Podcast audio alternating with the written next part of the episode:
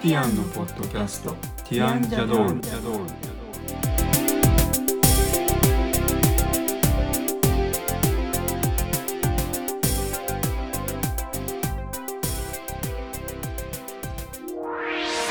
こんにちはティアンのコリンですこんにちは、ティアンのエリコです。今日はディアンジャドールの第58回です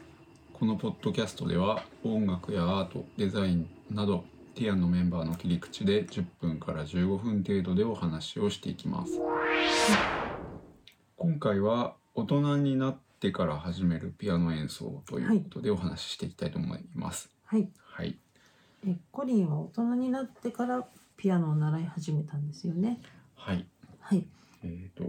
2000これ見ると2011年っていうふうに書いてあるので多分2011年頃からこれっていうのは初めて使った楽譜ですか。あそうです。あの、はいピアノの先生に紹介してもらったピアノの本が楽譜ですね。はい、えっ、と立東ミュージックっていうところから出てるえー大人のための優しく弾けるクラシック名曲とっても簡単アレンジで弾く不朽の名作たち100っていう楽譜ですね。はい、でこれを最初使って練習していたっていはいう感じですね。ピアノってこう子供の頃からはい。練習してないともう無理とか、大人になってからやってもねみたいなことを言われちゃったりすることも結構多い楽器かなという気がするんですが、はいそのコリンはでも完全に大人になってからもう10代後半とかでもなく完全に成人してから習い始めたわけじゃないですかその最初の頃の気持ちとかどうしてやろうと思ったかとか覚えてますかあの鍵盤楽器自体は何回かち、えーと前生楽器のピアノの時の話とかでも少しした記憶があるんですけどはいもともとあの鍵盤が好きなんですね、はいはい子供の頃から。自分ではピアノとか持ってなくてもうんこうすごい興味があって触ったり弾いたりしてみたいなと思ったりそう音が好きだったりそうです鍵盤ハーモニカみたいなのが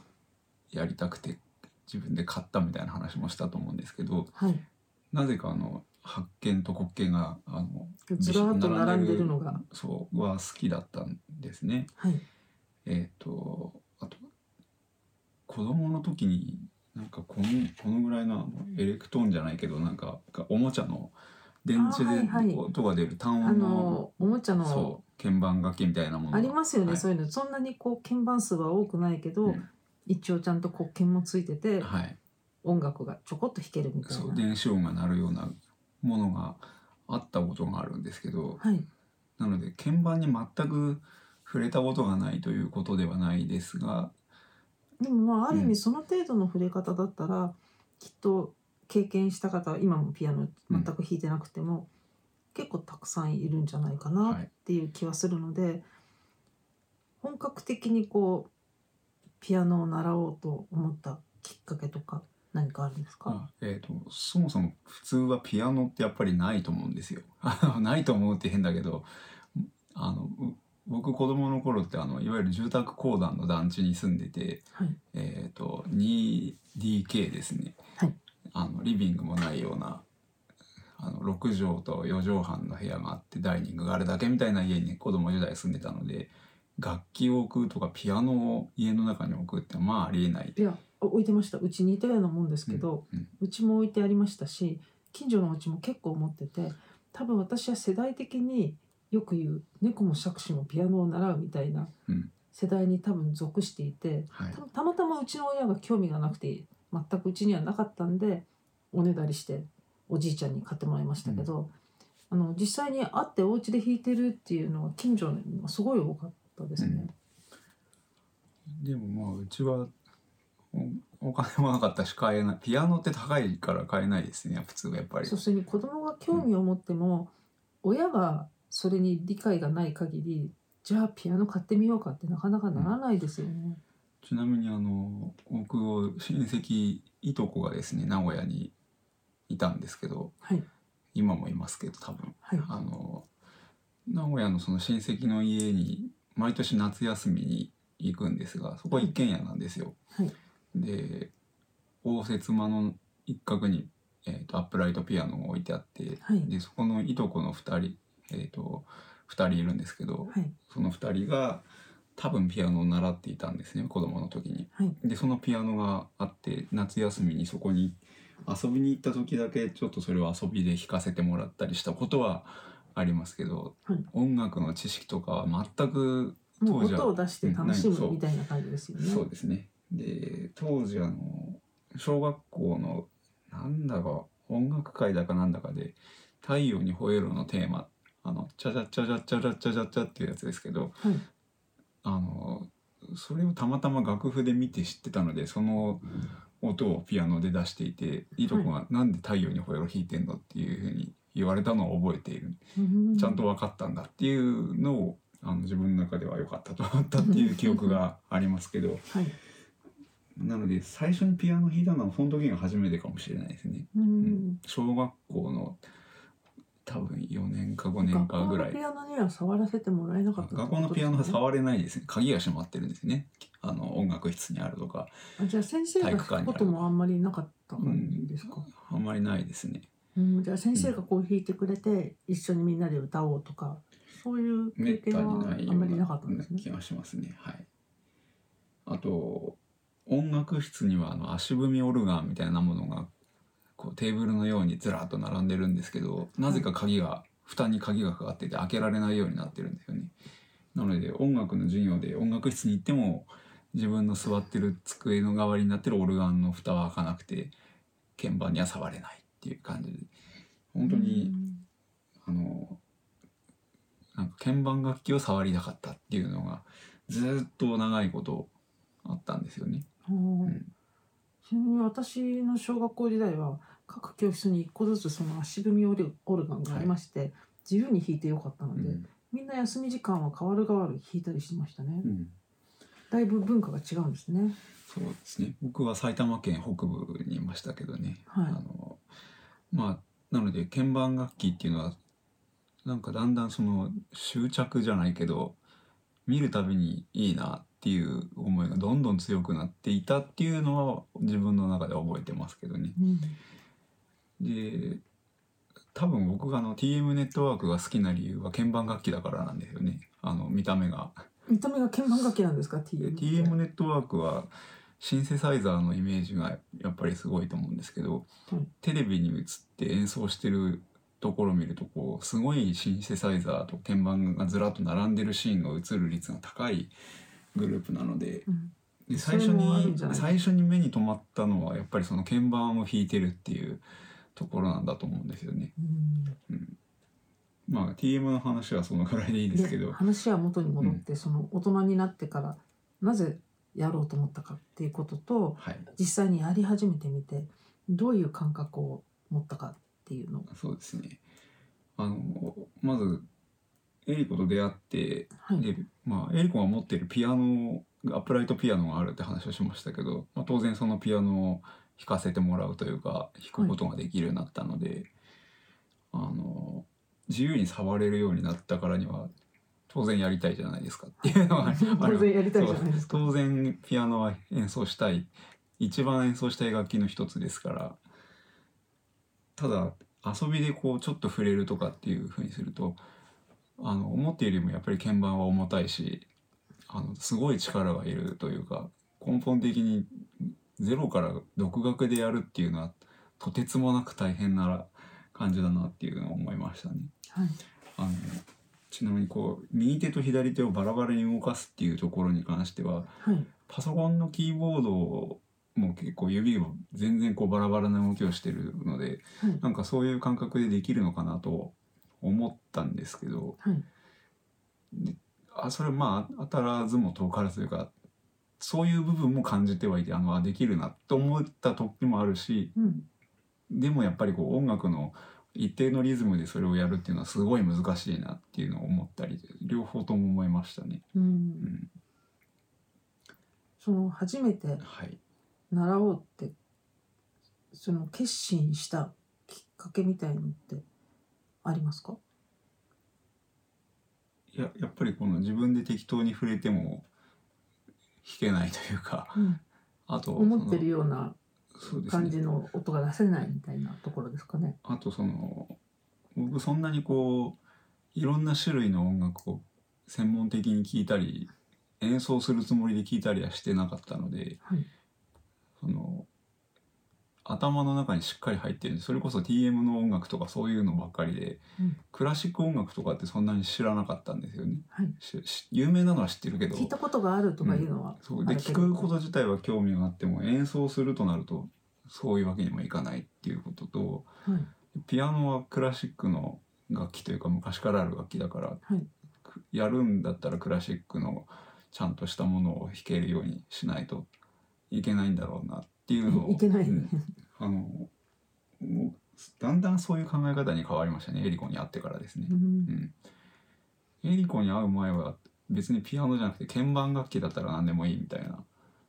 あのシンセサイザーとかで別にいいみたいなふうに思ってた鍵盤がついてるものであうんればってことですね。だけどその鍵盤の重たさとかっていう部分全然違うのであのピアノ弾くんだったら習わなきゃできないんだろうなっていうふうに徐々に考えが変わった感じですかね、はいうん、急にそう思ったわけじゃなくてなんとなく気が最つい初たらは習うつり、もりは多分なかったと思いますうんね。私習ったらいいのにって勧めた覚えがあります。うんでそのエリコが紹介してくれたピアノの先生っていうのが素晴らしい先生だったのではい。だからで始められたんだと思うんですよね。うん。うんあのあんまり僕人から習うとかっていうのは好きじゃないというか はい。あの指図されるのは好きじゃないのでうん自分で好きなようにやりたいたちなんですけどでも全然そういうなんかあの習ってる感じじゃなかったというのがラッキーだったんじゃないかなっていうふうに思いますうね。ん音楽的にも人間的にもピアノの技術的にも素晴らしい先生なんですけど、なんていうんですかこう上から目線的なものが全くないんですうよんね。そうですね、そこが本当にすごいですよね。はいまあ、ピアノを始め習おうその人から習ってちゃんとやできるようにしようと思ったのはそういうきっかけがあって、はい。記録を見ると多分2011年頃ですね。はい、で実際にその本当に習い始めてみてこう思ったこととか何か気がついたこととか変化したこととかあるんですか、思ったことをちなみにあのえっ、とハノンっていうのがありますね。あハの指の練習、うんはいい、わゆる指の体操ってやつですね、ノンって人の名前ですかそうね。ハノンさんってはいい、う、その人が作った練習曲みたいなやつですねあれは。はいえっ、とそれはあのあんまり好きじゃないですね。い、わゆるドミファソラソファミレファソラシレソファってあれですね、そうで最初当然最初そこから始まるっていう感じなので。そこからっていうか多分バイエルと並行してうん、僕3つ並行してやってました、うんえっ、とハノンとバイエルの簡単な初期の頃とうんでそれだけじゃつまらないだろうというふうに先生が言ってくれてさっき冒頭でお話ししたクラシックの名曲を簡単に大人で弾大人が始めるためにっていう楽譜を紹介してくれてでそれもレッスンでやりましょうっていう話になって3つの楽譜を持って習いに行くっていうのを始めたんですよね。はいで指の運動そのハノンとかバイエルっていうあの曲と言えないような3つの音だけをひたすら1オクターブとか2オクターブとかば場合によっては左から端まで全部みたいな感じでひたすら指を動かして滑らかに動くようにするっていう練習がハノンですそねうでそこの重要性は最初はあんまり思ってなかったというかあのこんなのやりたくないなつみまたんいつまなんないなっていうのが当然最初の感想ですね。うんただまあそれを割とこうつまらないなっていうふうに思わないっていうかあのなんかあそれをやらないといけないって思えるような教え方をしてくれたというかセットでやるという感じですかね。その準備運動みたいにそれをやるんだという意識を持たせてくれたっていうのは最初はあったような気がしってまこすねと。は個人的にも最初はなんだこれって思ってたけど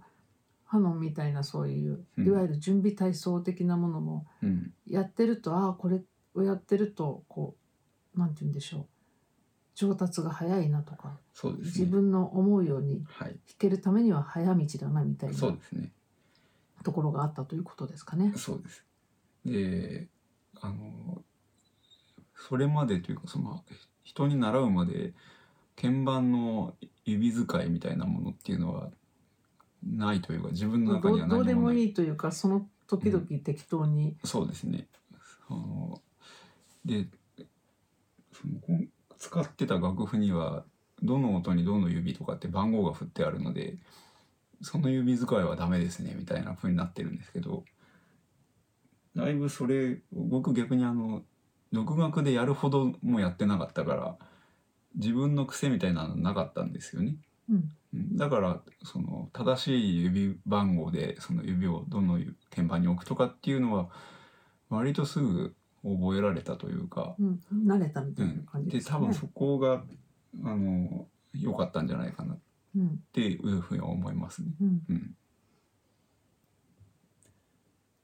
でその指の番号とかもありますけどさっきちょっと言っていた右手と左手ってピアノは基本的には同じフレーズは弾かないじゃないですか、はい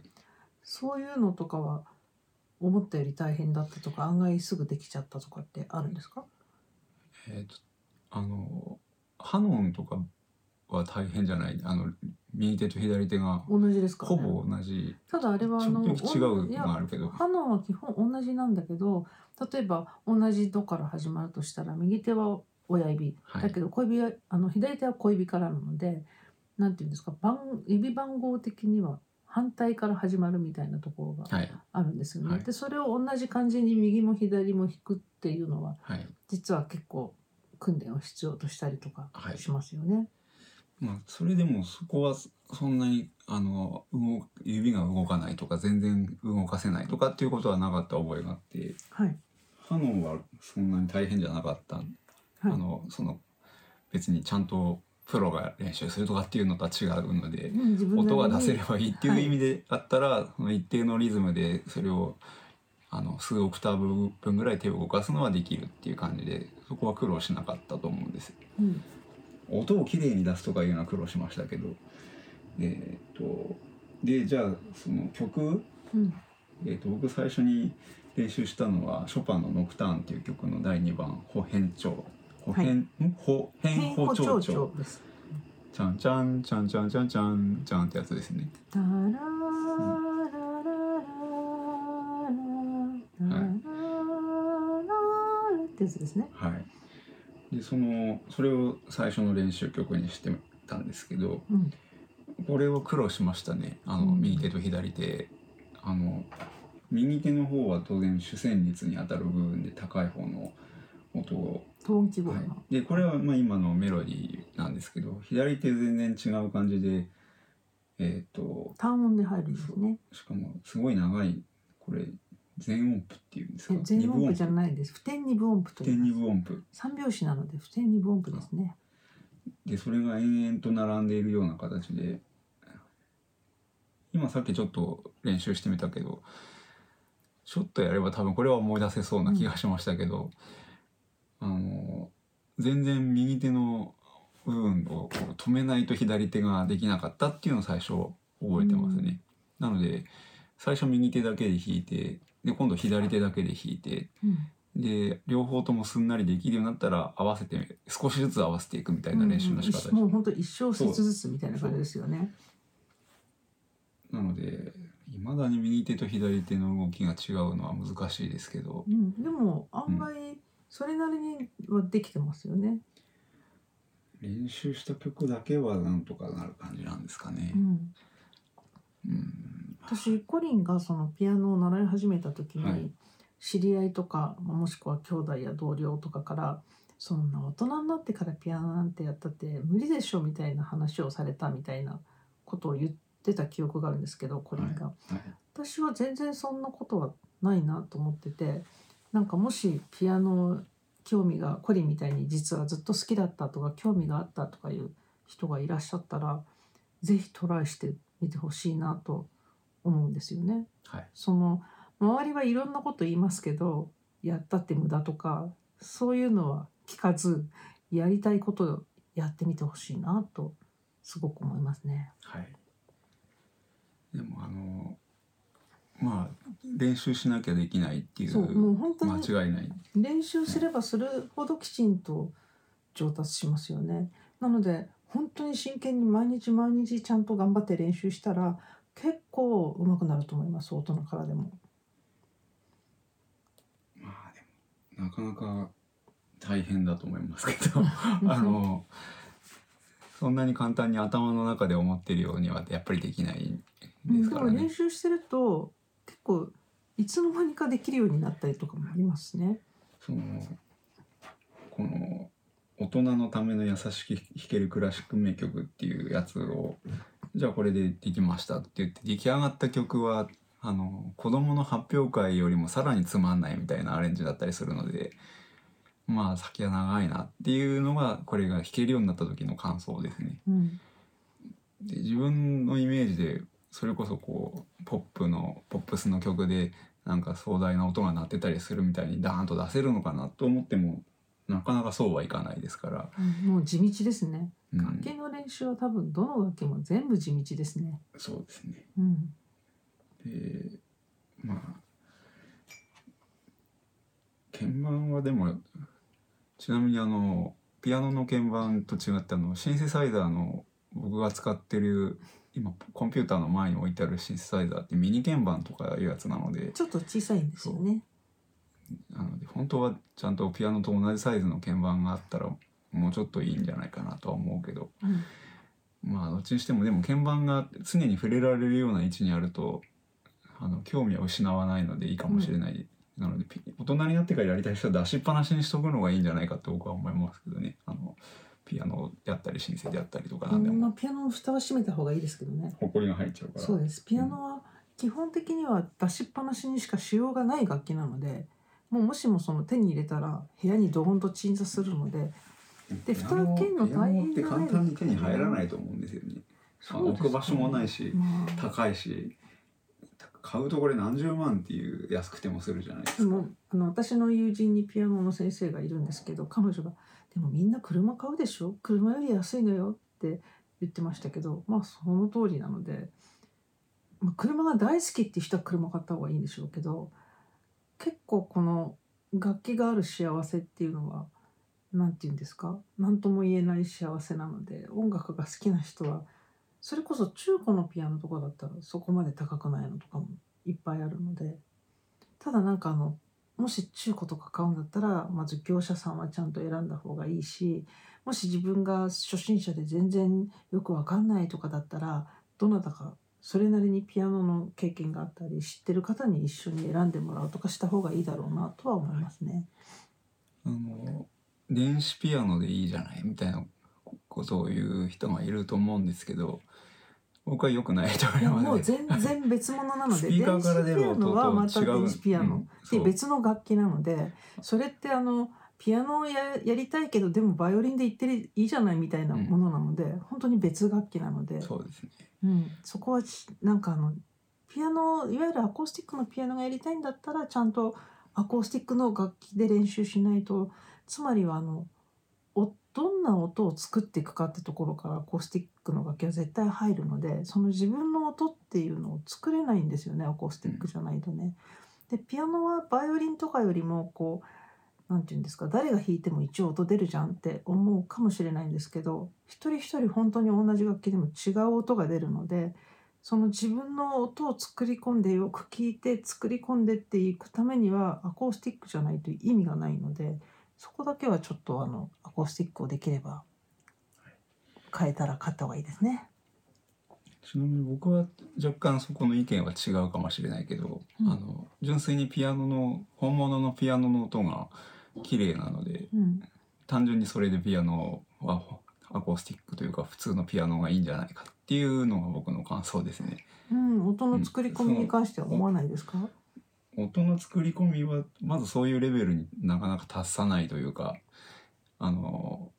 それ以前の状態が続いてるんでうんん逆にその音を作るという意味ではシンセサイザーとかだって音作いれやるんそういうその作るじゃないんです。それあのシンセサイザーの場合は本当にある意味波形を作っていくわけじゃないですか。波形を作っていくっていうと変なんですけどピアノの場合特に私が習ってる先生も言うんですけどこの力を全身で力を入れるいやみそうたじいゃななくて体重を乗せると感か感情とか自分の思いとかが反映するんですよそれどどのようにって言われても困るんですけでど、もそれも多分シンセサイザーとかでも電子楽器でもできるんだと思うんですけどねえそのなんて言うんだろうタッチの仕方とかのななんて言ったらいいんでしょうねあれはなんかこの微妙な感覚でちなんなんて言ったらいいんでしょうシシンセサイザーが悪いって言ってるんじゃなくってあの電気でこう発する音と全然違うのでそこのところの差はすごくあるなと私は思います。なのでなんだろうなんかそれこそ悲しい時に弾くと本当に悲しい音になったりとかなんか全く同じ和音でも何度かこう弾いているとあこの響きだっていう響きが時々得られたりとかそういうおざなりになんかまあ適当に練習しときゃいいやみたいにやっちゃうと全然そうはならないしなんなんて言うんだろう多分そのシンセサイザーが持ってる特徴とは全然やっぱり別楽器なので特徴が違うっていうことなんだと思いますね。うんでアコースティックの場合私昔ピアニストの人に自分の今持ってるピアノを弾いてもらったことがあるんですけど同じ楽器かっていうぐらいもう驚きの違う音が出るんですよ誰が聴いても分かるぐらい。でそれが多分アコースティックの楽器はそその幅がすごい広いのかなという気はしますね。例えばそのシンセサイザーの場合は音をどの音とどの音を組み合わせていってこういう音を出してみこういこうっていうそういうセンスとかそのその時のそのなんて言うんだろう求められるなんて言うんだろうこう技術技術が違う気がするんですよねちょっとね。でそれはそれで例えば私が急にシンセサイザーを与えられてこれで好きなように弾けって言われても全然できないでしょうしその楽器を生かしきれないと思うんですけどその楽器の生かし方のやり方がちょっと違うんじゃないかなっていう気がするです。いやそれは当たり前ですよねうん、あの音の発音の方式が違うので、うん、あのまあそれはそれでそうなんですけどう、んまあでも純粋に僕がピアノはもしピアノだったら電子ピアノじゃなくてアコースティックピアノがいいって思ってるのはピアノの音が綺麗だからっていう、うんまあ、それだけあの音にはなはらないですもんね、シンセサイザーではね、いはいっていう感じですね。うんはいでもじゃあ個人的にはその最終的に大人になってからのピアノっていうのはまあおすすめなのか大変だから考えた方がいいよなのかみたいなのってありますか、いやあの大変だと思いますけど、うん楽譜読めた方がいいっていうのはあるんですけどうん楽譜が読めればやったらすぐできるんじゃないかって思いました うんあちなみにあの僕左利きなのであの左手の低音パートのボリュームがいつも大きいってずっと言われてるんですよね、はいはいうん、なのでなんかどうなんですかねそういうところは難しいなって思いますよピアノピアノだけじゃなくて、どの楽器もまあ右が旋律を弾くように鍵盤楽器は設定されてますよね。そうなんですね。うん高音が右手に来るように作られてるので大体は低音が支えてそこに高音が乗っかるっていう構造で曲は作られるのでそうするとどうしても右手がメロディーラインを取るみたいになりますよね。つまりその楽譜はまず読めて解釈できてでじゃあ手を腕を動かして演奏してって言った時に僕みたいな感じだとあれですねあの演奏して聴いてる音はこう出てほしいって音になかなかなってないので、まあ、あんまり美しくないなって思いながら演奏してる時間が長いんですよね。うんもう10年や10年近く経ってますけどうんまあ練習してない期間が間にう結ん、構あ全る、然やってない時期とかありますから、10年ばっちりやってたわけじゃないですね。なので正直その音楽が好きで音音楽というより音が好きな人はやったらいいと思いますけど、うんうんそうじゃないとこれ続けるの大変だしお金かかるしあ習いに行くのにもちろんお金かかりますからね、うんあのただやってくれる人はあんまり多分いないとて思かうそんなのはやっても無駄ですね、きっとね。っていうふうには思いますけどなのでまあおすすめかって言われる とその独学でやるのはあんまり僕はピアノに関しておすすめしないような気がしますね。うんなんかどの楽器も本当はちょっとどっかで少なくともプロのアドバイスを得た方が変な回り道をしないで済む気がしますね。そうですね、うんまあ難しい難しい難しいのは難し い。はい、難しいですけどでも逆にあの弾けるようにはなりますしうん僕みたいに曲作りとかやってみたいっていう人は逆にピアノが分かってた方がやりやすいとは思うのでそうでしょううねん。、あと最近思うのはこう曲を作る過程でこうこの和音はとかこの調はどうなってるとかその音楽的に何調調とかそういうのは分かんなかったとしてもうん自動的に後からついてくるみたいなことがあるのでうんあのそういった意味では音楽を作りたい人はピアノは習ったりやったりした方がいいんだろうなとは思いましたあ。自動的に後からついてくるっていうのは、それはあのし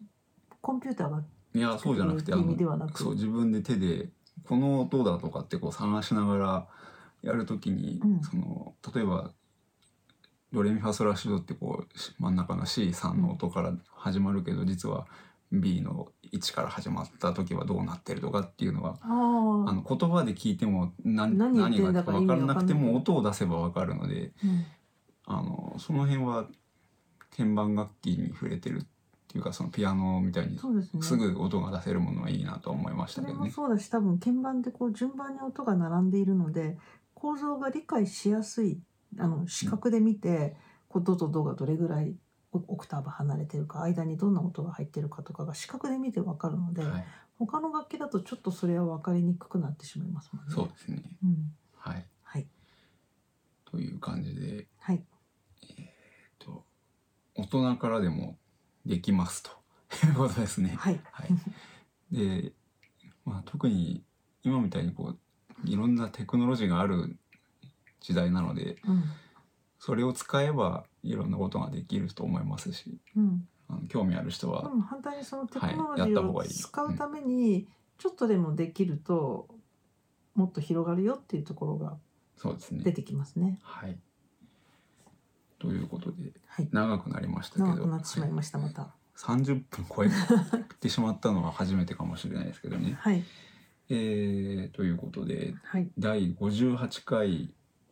えーと大人になってから始めるピアノ演奏のお話で、はい僕を例にお話ししましたけどはいいかがでしたでしょうか、はい次59回は、えーちょっとガラッと変わって、はいえーとティアンは横浜在住というか横浜にこう仕事の拠点があるんですけど、はいえー、と横浜にはですね、えー、と JR 鶴見線っていう珍しい鉄道が走ってはるんいですす。ごい珍しいですね。はいえー、と JR 鶴見駅京浜東北線の鶴見駅から京浜工業地帯の方に向かって走ってるローカル線と言ったらといいういかでもすうか基ね。本工業地帯か走らないというそうなんです不思議な電車ですよねは。い